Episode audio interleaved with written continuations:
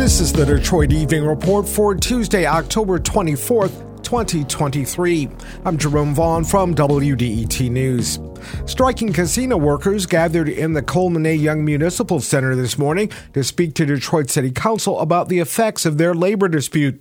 3,700 casino workers walked off the job last week at MGM Grand, Motor City Casino, and Hollywood Casino at Greektown. They're asking for better wages, stable health care benefits, and job security.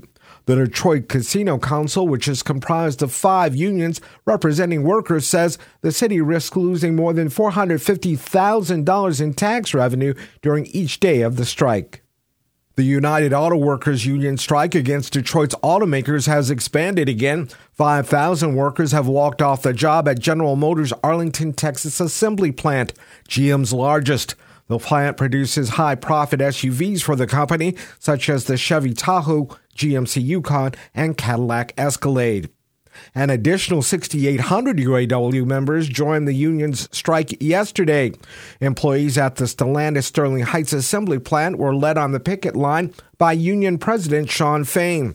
The UAW began its strike at selected assembly and parts plants on September 15th, adding additional facilities on an irregular basis.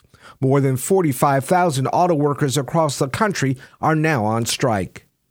General Motors is reporting just over $3 billion in net income for the third quarter of the year.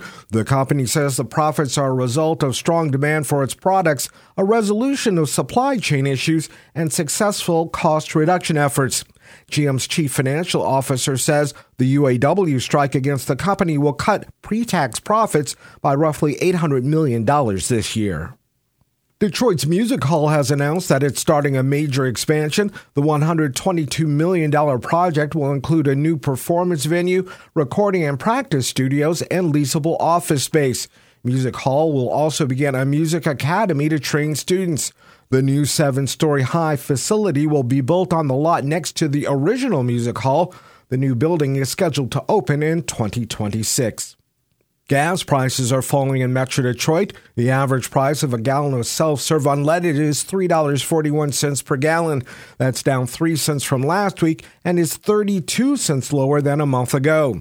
AAA Michigan says higher demand for gas has been offset by stable oil prices, leading to the slight decrease in price over the past week. And the Downtown Detroit Partnership has announced the date for Detroit's holiday tree lighting. The 20th anniversary of the annual event will take place in Campus Martius on November 17th. There will be musical entertainment and food trucks on site. The event will also be televised on WXYZ TV, Channel 7.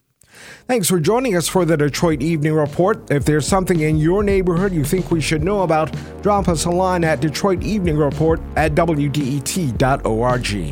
I'm Jerome Vaughn, WDET News.